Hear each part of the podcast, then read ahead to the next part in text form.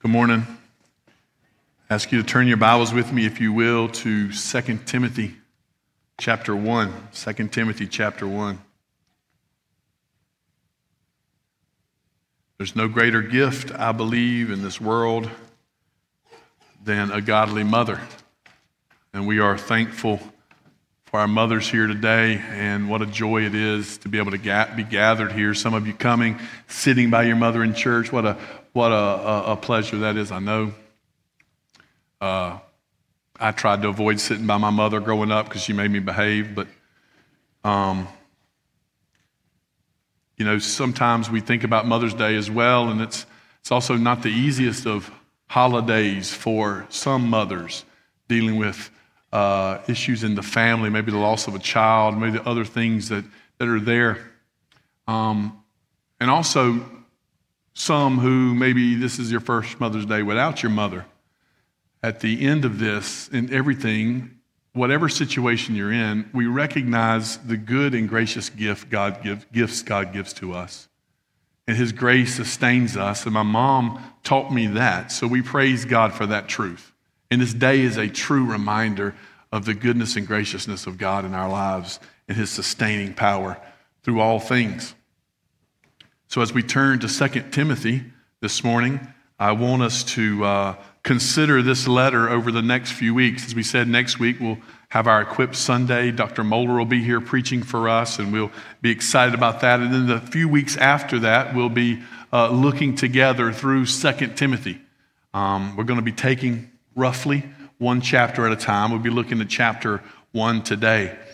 Over these next few weeks, as we look to this short uh, but powerful letter um, that Paul writes to young Timothy, a minister in the gospel, and he's investing in him.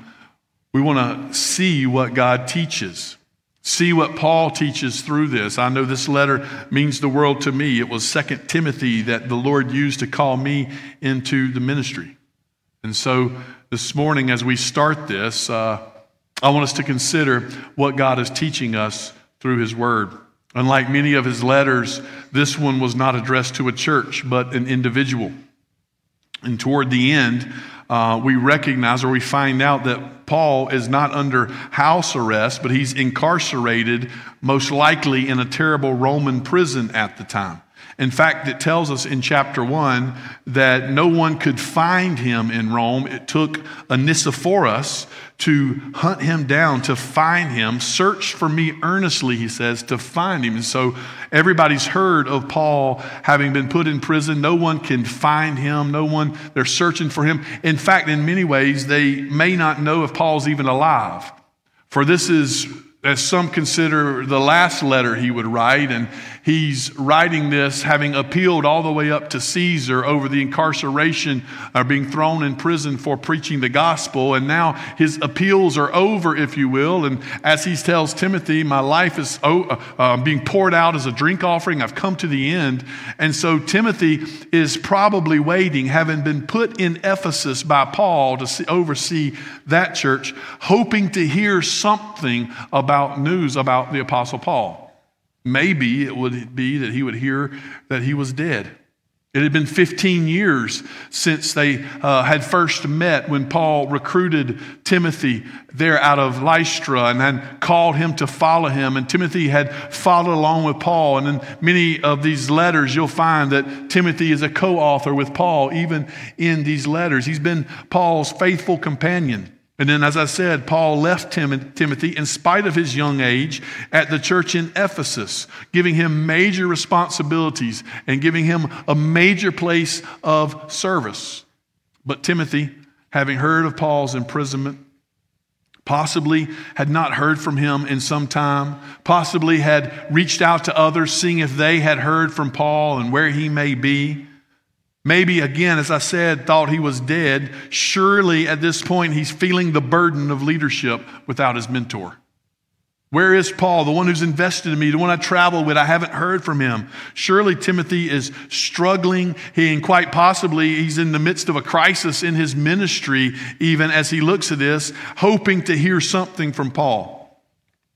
And Paul writes, maybe again, Timothy thinking he was going to get a notification that he was dead, but he finds out he's not. Paul writes this message of encouragement, a message to Timothy to, to call him to do something, to keep striving, to keep going after it, to keep preaching the word, to keep preaching Christ. In fact, at the heart of our passage here in chapter one, he says, Do not be ashamed of the testimony of our Lord. And so, reading in 2 Timothy chapter 1, I ask you to read with me, setting that in context of Timothy maybe at a crisis point, maybe needing some encouragement, maybe thinking that Paul was dead, gets this letter from Paul and find out what Paul says to him at this moment.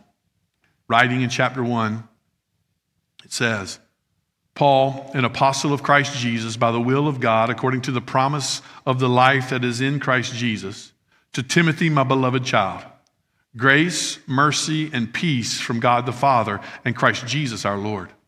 I thank God, whom I serve, as did my ancestors, with a clear conscience, as I remember you constantly in my prayers night and day. As I remember your tears, I long to see you, that I may be filled with joy. I'm reminded of your sincere faith, the faith that dwelt first in your grandmother Lois and your mother Eunice, and now I am sure dwells in you as well. For this reason, I remind you to fan into flame the gift of God which is in you through the laying on of my hands. For God gave us a spirit not of fear, but of power and love and self control.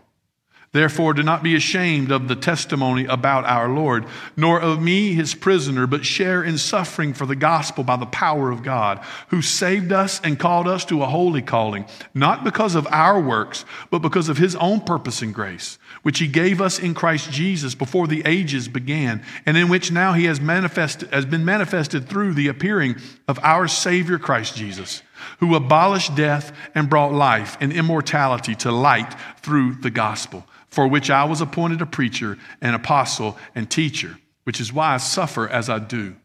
But I am not ashamed, for I know whom I have believed, and I'm convinced that he is able to guard until that day what has been entrusted to me. Follow the pattern of the sound words that you have heard from me in the faith and love that are in Christ Jesus. By the Holy Spirit who dwells within us, guard the good deposit entrusted to you.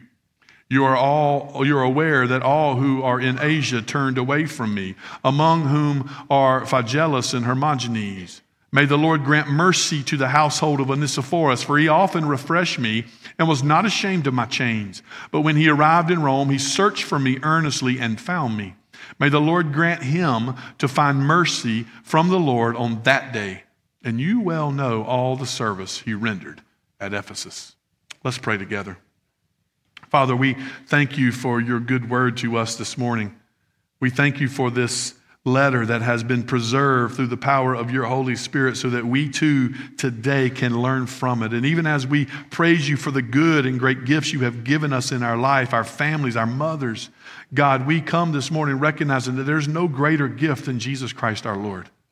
And so may Christ be exalted now. May Christ be lifted high. Even as we have sung, Father, may it be the refrain of all of us in this room all I have is Christ. He is my life. Father, may this word take us to that testimony. All of this we pray in Jesus' name. Amen. At the heart of Paul's message, as I said, was this encouragement there in verse 8 of chapter 1 do not be ashamed of the testimony about our Lord. That was the heart of what Paul is getting at. You can recognize in context, as we'll talk about in a little bit, but it even says here, all that are in Asia had turned away. They couldn't find him. And we'll see even others had, had turned away. So Paul is writing to Timothy saying, You can't turn away. Do not be ashamed of the testimony of our Lord. Now, what may cause people to be ashamed comes into question for us now. It's not just about being embarrassed by the message. Surely that's where a lot of it is. Many of us are ashamed of the gospel because we begin, we begin to be embarrassed by the message of the gospel in front of a world that hates the gospel. And so we become ashamed by it. But there could be other reasons that we're ashamed by the testimony of our Lord. We may be ashamed at our own inadequacies. We may think we're not sufficient enough, or we're not good enough, or we're not able enough to do this, so we become ashamed at our own inadequacies and we don't pre- preach the gospel. We may be ashamed by our own upbringing, thinking we're not noble enough or we don't have enough uh, credentials, if you will, in our history to preach this gospel or to live out this gospel. We may be ashamed by others within our own group and the way they behave. And some of y'all thinking, yes, that's the one where I point out other people's problems. And we may be ashamed of that and say, look at how other Christians behave. I don't want to be any part of that because the way they are doing it. There are many reasons why we may become ashamed of the gospel. But as Paul points out, as Paul points out to Timothy, and those of us who believe the gospel of Jesus Christ, we have every reason to not be ashamed. We have every reason to not be ashamed. And so, what I want to do is just simply look at three reasons here that Paul gives that we should not be ashamed of the gospel of Christ Jesus. First, do not be ashamed, but rejoice in God's past care for you. Rejoice in God's past care for you. Here, as Paul begins his letter, he starts it some way, the same way he starts all of them. Just kind of simple. Paul, an apostle of Christ Jesus, by the will of God, according to the promise of the life that's in Christ Jesus, to Timothy, my beloved child, grace, mercy, peace from the God and Father of our Lord Jesus Christ. Now, understand, Timothy most likely may be waiting for a death notice about Paul, a note from someone letting him know that he's passed on, that it's, it's come to an end. But instead, he gets this letter, and it starts out this, this, this simple frame that he's heard so many times. He'd helped Paul write so many of these letters, he'd done so many of this. And so he gets this letter that just begins in this way. But quickly, the Apostle Paul changes to a very personal paragraph. He had given his normal greeting, but now he goes into this very personal way of stating things, more personal than any other letter he had written. He says, I remember you constantly in my prayers to Timothy. What great encouragement. Paul had been his mentor, and he had not been forgotten. He says, Timothy, I remember you constantly. Paul, I don't believe, is speaking hyperbolically here. He's not given to great exaggeration. What he's doing is saying, whenever I pray, you come to my mind all the time. By the Spirit of God, when I pray, I think about you and I pray for you, Timothy. You need to know I'm praying for you. What great encouragement to Timothy. But not only that, he says that I remember your tears. They had this shared experience together. They had traveled together and been through so many things for some 15 years. And then, as they gathered together with the Ephesian elders, where they had uh, worked together for three years in Ephesus, and the elders had gathered, if you read Acts chapter 20, you'll see Paul's address to the Ephesian elders. And as they gathered together in Ephesus with that leadership of that church, Paul then turns, even though he's young, and passes off the leadership to Timothy and says, Timothy, you stay here, you lead them. And at the, at the end of that, in Acts chapter 20, it says, and there were great tears. How they had been together so long. Paul is saying, not only, not only do I remember you on prayers, I remember all our times together. Y'all have friends like that, right? Where you have those times together, those deep moments, not just simply acquaintances or out hanging out, but those times when, when God does a great and deep work or something that, that glorious happens, that you're together with them. You have those. And Paul says, Don't think I've forgotten what God has done with us. Me encourage you there. And not only that, he says, I'm reminded of your sincere faith how you love the Lord sincerely and deeply. And all of that causes Paul to thank God. I'm thankful. I'm thankful for the times we had together. I'm thankful for your faith that you display. I'm thankful that I pray for you every single day. I'm thankful for you, Timothy. What great encouragement is it for Timothy, having maybe thought Paul was dead, but to hear from him and said, Not only am I not dead, I haven't forgotten you. Your, our time together has meant so much to me as we work together for the ministry. I'm thankful you teach me with your sincere faith. What great encouragement is it there? In that, I thank God. Paul calls Timothy his beloved child, recognizing spiritually spiritually that Paul has not only taught him the gospel and him and, and, and, shared the gospel with him and he believed, but he also has raised him up. And so, this encouragement, this godly heritage, if you will, that has been invested into Timothy should be an encouragement for him to not be ashamed. You've got those who love you. But Paul goes deeper. He goes deeper here. He goes deeper than just simply his relationship with Timothy. He goes into the godly heritage that Timothy has in his family. The godly heritage that he has. In fact, Paul wants to make the same statement, and I think Paul is putting these two things together. I thank God, whom I serve, as did my ancestors, with a clear conscience, as I remember you constantly in my prayers. Paul says, I thank God, whom I serve, just like my ancestors did. Now, recognize we know Paul's story. He was a Pharisee, he persecuted the church. But when Paul mentions this, he's talking about those who were before him Abraham, Isaac, and Jacob, those who believed the gospel, those who rested in these truths. They serve God, I serve God. Paul is putting himself in a godly heritage of Old Testament saints that have come, saying, That's my family, and I'm thankful for them. But let's talk about your family. Paul goes even more intimate than this for Timothy. Maybe Timothy does not feel the rich heritage of the Jews like Paul does.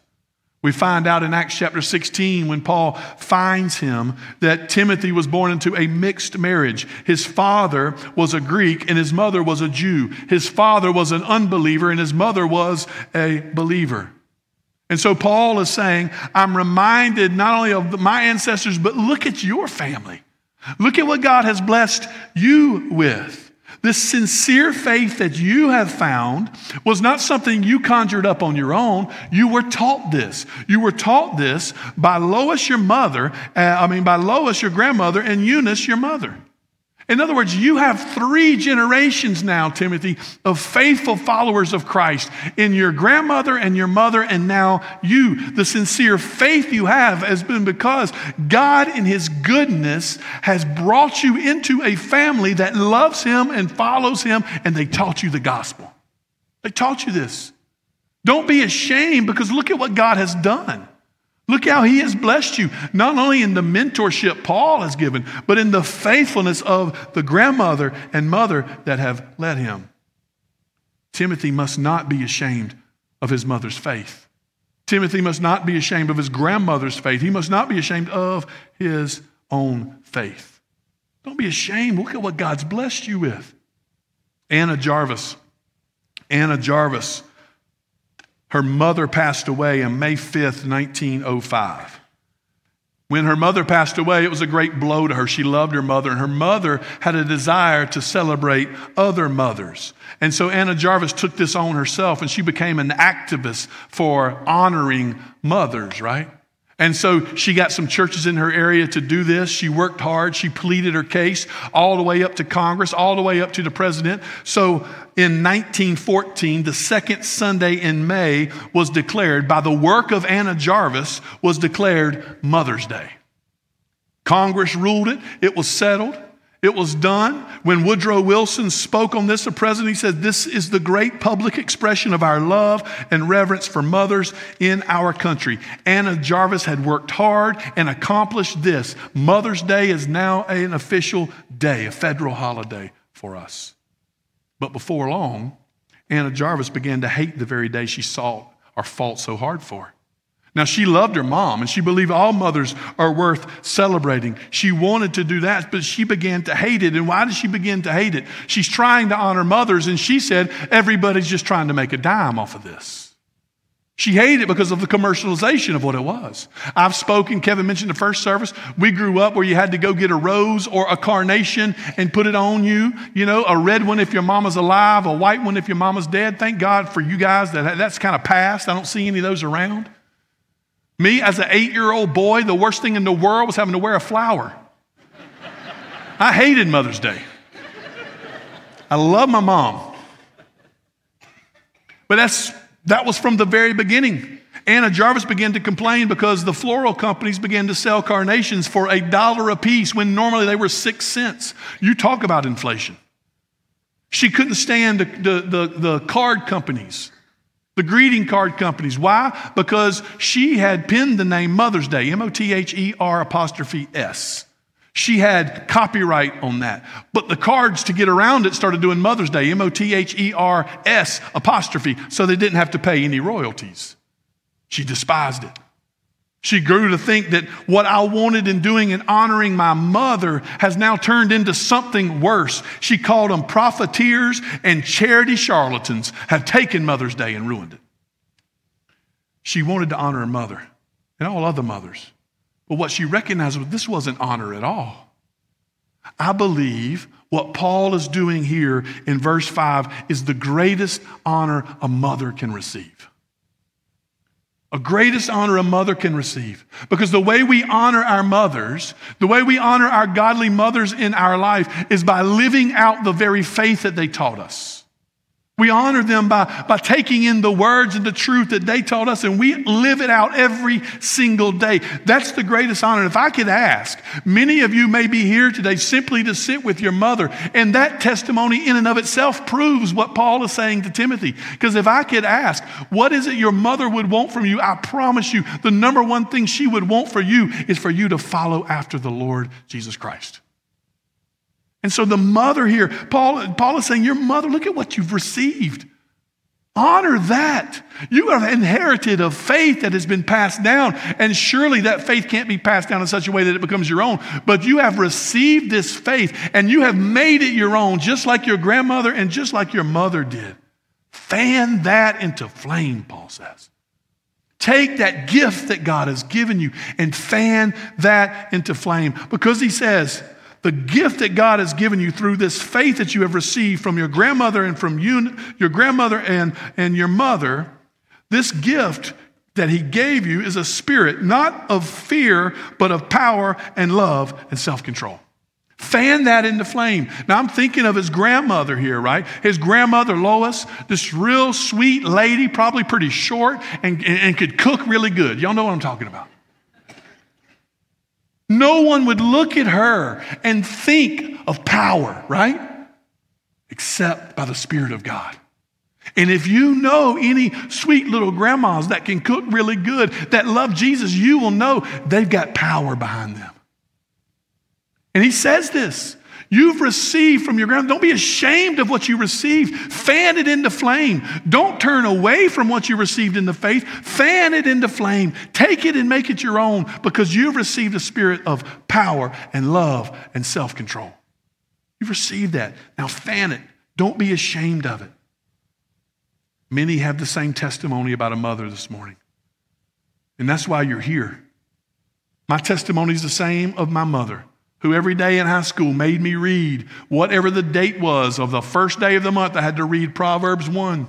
Second day, I had to read Proverbs 2, all the way through every day with her. Fan that into flame. Receive that. If that's not your history, though, you may be hearing you're like, Josh, that's not me. I don't have a mother who was godly. I don't have a mother who passed on faith. What I can say to you is simply this Praise God you're here today. We pray for your mother to be godly if she's still among us, to know the truth. But you can change the story of your kids now. Your kids can say, I inherited my faith from a godly, faithful mother or father. You can change that even today. Paul is saying, do not be ashamed of what you have received. But then, secondly, he shifts do not be ashamed, but know whom you have believed. Paul quickly shifts here in the text, knowing it's not about him, it's not about Timothy, it's really not about Timothy's mother or grandmother. All of this is about Jesus. So he shifts it and he says, Do not be ashamed of the testimony of our Lord, nor of me as prisoner, but share in suffering for the gospel by the power of God, who saved us and called us to a holy calling. He says, First, he has saved us. Do not be ashamed. Know whom it is you have believed. You're believing in the one who has saved you. This idea of salvation, we've oftentimes cleaned it up, right? And, and we've made it real clean, and we just kind of think of being saved as being forgiven of our sins. But the word carries so much more weight than that in the scriptures. It's not just about being forgiven of your sins, it's about being called to something else. Your sins are forgiven, they have been redeemed, but now you've been called to something else. He says, You've been saved and called to a holy calling.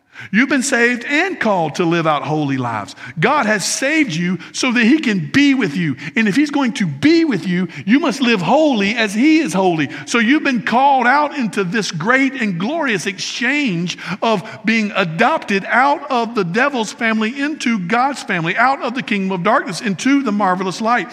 Salvation means all of this When you say you're saved, you're saying you were once dead and now you're alive. When you say you're saved, you're saying your sins once reigned in your heart and now they've been washed away by the blood of Christ. When you're saying you're saved, you're saying that you've been justified by the God who rules and reigns over all of creation and his ruling stands over everything else. When you're saying you're saved, you're saying you've been called out, set apart for his glory, for his honor, for his good, sanctified. When you're saying you're saved, you're saying that one day you will be glorified with him forever forever in heaven. When you're saying you're saved, you're saying all of this. And Paul says, don't forget that, dude. Don't forget the salvation you've received. Don't forget the calling that you've been called to. All that God has done for you, don't forget that. And why has He done this? He saved us, called us to a holy calling, not because of our works, but because of His own purpose and grace. God has saved you and given you all of these things simply because He wanted to. There was nothing in you that compulsed Him to save you, right? He didn't look down and go, Look at Josh Powell. That joker is the best napper in the world. He's a professional napper. I need a good napper on my team. I'm going to save Josh. I need a good nap. That's not what he said. He looked at Josh and all he saw was the wickedness of my own heart. He looked at me and all he saw was the darkness of my own sin. He looked at me and all he saw was my rebellion that had turned away from him. And instead of saying, You get what you deserve, he showered his grace on me and said, You are mine anyway. I'll wash you and make you clean. I'll save you and make you mine. I want you, Josh. Well, the comfort of those words, right? That there's nothing good in us. It's simply the grace of God that has saved us. There's nothing, there's no act of compulsion outside of God Himself. He does what He wants to do, and what He wants to do is save you and redeem you from your sins. That should cause us not to be ashamed of it, but to draw near to it. Not to run away from it, but to run toward it. It's just simply by grace, not because of our works. He sent His Son, our Savior, Jesus Christ. And it says in the text that Jesus has abolished death, nullified its power, taken away its sting. It's got nothing to hang over you anymore. He's abolished death and He's brought you life life and immortality. He's not only saved you from sin's effects, death and hell, but He's called you to His glorious life. A life where you'll live forever with Him in eternity. That's whom you believed. Don't be ashamed of Him. Don't be ashamed of Him. In other words, if you're a child of God, you've been justified, sanctified, and glorified, all by the amazing grace of God, all accomplished by the death, burial, and resurrection of Jesus Christ, his Son, who now sits on his throne, having defeated death and having brought life to his people. You've been called by him. You're, you've been called by the one who rules and reigns over all of creation. Why would you ever be ashamed of that? That's what Paul says to Timothy. Why would you ever be ashamed? In fact, Paul says it's the opposite that's true. I'm not ashamed of it, I preach it. You may look and say, well, Paul is suffering. Look at all the look at all of the, the suffering and heartache that he's gone through. It's verse 12 is why I suffer like as I do. So everybody looks at that suffering and they say, look at this guy, man. He must not be doing something right. He's suffering. He must not be living after the Lord. Paul says, I'm suffering simply because I am. So I'm not ashamed of this. I'm preaching the gospel, and some hate it. I suffer, but some believe. And me, he'll bring me safely home. For I am confident that he who began this good work in me will complete it, he says. You complete it. So Paul says it's not as if we should be ashamed of this gospel, but we should be proclaiming this gospel with boldness. Know whom you believed Third, do not be ashamed, but guard what has been entrusted to you. This idea of guarding your heart is where this comes from.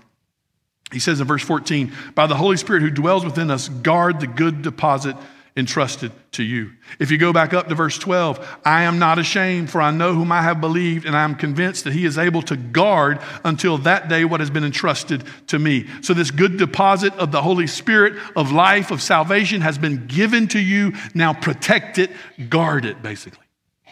Hold on to it. The Lord will guard it through his spirit. You are to guard it by following after him, is what he's going to say. How are we to guard our heart? Verse 13 follow the pattern of the sound words that you have heard from me. These sound words that are now brought to us in God's word. He says, if you're going to guard your heart, you're going to guard it by following after the word, by following after truth.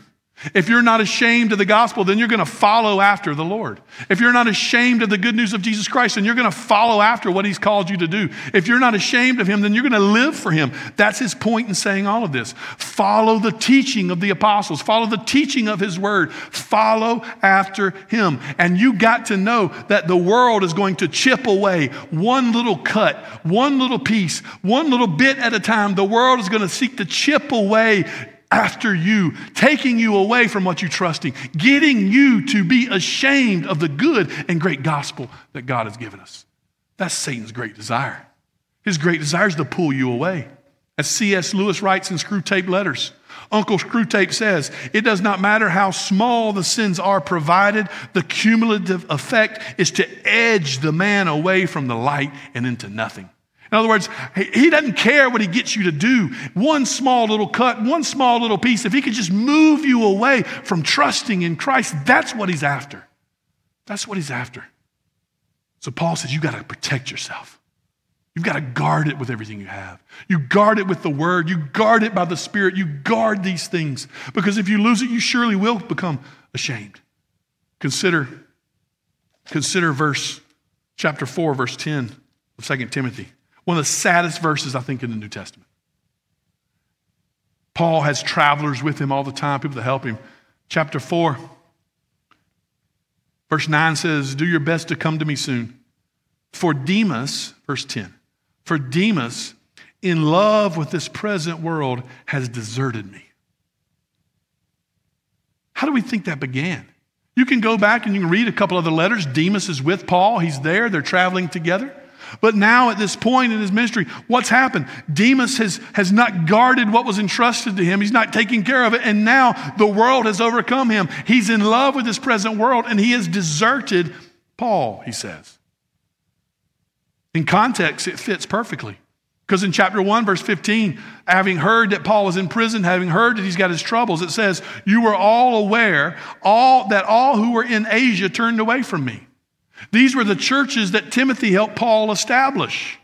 They'd all turned away, and maybe they'd heard that message. Maybe they'd heard about Timothy or told Timothy about Paul, and, and they had said, We're not going to follow after that anymore. They've all turned away. So Paul says, You've got to guard what's been given to you. Because the world will seek to turn you away.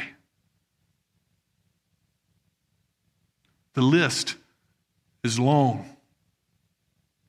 The list is long of those who become ashamed of the gospel and left. Those who heard the sincere faith of their grandmother and mother. Those who heard the teachings of the word when they were younger. They become ashamed and they've left. The list is long, it's there. And in that way, I feel like this story is quite relevant for today. For maybe many of you grew up hearing the good news of Christ, but you did not guard your heart. You did not guard what was entrusted to you. You did not guard it even with your life, and you left. But what you need to know is that the God who can save you, the God who can redeem you, the God who was just as glorious then as he is now, the God who today is ready to welcome you, is not so much concerned about you being ashamed of him in the past. He's concerned about your heart in the present right now. So the present is what God always calls us to. He doesn't ask us, Have you believed? He asks us, Are you believing? And so today you can simply go and know that the God who can save you and redeem you, the one whom you've heard the gospel your whole life, yet you've been ashamed and walked away, that same God is in the same spot he's always been in. And he's in the same position today that he's always been in for you. His arms are open wide, ready to receive you back. Do not be ashamed of the salvation that he provides. Do not be ashamed of the life that he gives. Maybe you've spurned the salvation of the Lord altogether for years. Maybe you've heard this and you've just spurned it, never have trusted, never have believed in it. But why? In fact, I can ask you this Have you found something greater? If that's you today, if, if, if, you've, if you're here today and you came maybe because mama wanted you, maybe you, you just walked right in, maybe it's day to go to church, and you've never trusted in Christ for salvation, have you found something greater? Because if you have, I need to know about it. If you found something greater, please come tell me. Because I'm here preaching the Word of God that says there is no one greater than Jesus Christ. There is no salvation that's better. There is no hope you can find that's greater. There is no love you can find that's deeper. There is nothing and no place you can find to find satisfaction other in Jesus Christ our Lord. And if you found something greater, I'll be standing here at the front. Please don't be ashamed to come tell me. And at that point, you should know that I'm going to tell you that Christ Jesus came and died for me while I was yet a sinner. And the water that he gives to me has refreshed me every single day. In fact, I'm not sustained by what I'll eat for lunch. I'm not sustained by what I'll eat this afternoon. I'm not sustained by the naps or the sleep that I get. What sustains me is the ever present all encompassing grace and mercy of my Lord Jesus Christ. For he has saved me and redeemed me and set me apart as his own. And one day he'll bring me back to myself. And I'm holding on to that with everything I've got. If you can find something greater, then by all means, I need to know. But until that day, I'm going to still preach the same Jesus who can redeem. And I will not be ashamed of it. And Paul says, that's where you must be, Timothy. Don't be ashamed. The gospel of Christ is all that we have. Let's pray together. Father, help us today to know Jesus and follow him with every step of our life and not be ashamed of the good and glorious gospel that has been entrusted to us. And I pray today, Father, if some are here that the world has been chipping away at, God, help them to not be ashamed today to come forward and say, I'm ready. I'm ready to devote my life again to the one who saved me and redeemed me. May that be them. I'll be standing here ready to receive, rejoicing with them. Father, maybe it's some here today who have never truly entrusted you. If they found something better, Father, that's good. But what I know is that there is nothing better. So help, help them today to see to see, Father, that the salvation Christ provides is the only thing that can satisfy them. And may they turn from their sin and follow after you. God, may none of us in this place be ashamed of the good gospel of our Lord Jesus Christ. Father, thank you for this day, this opportunity. Work in hearts even now. First, in Jesus we pray. Let's stand together and sing. I'll be waiting here to receive anyone It's not ashamed.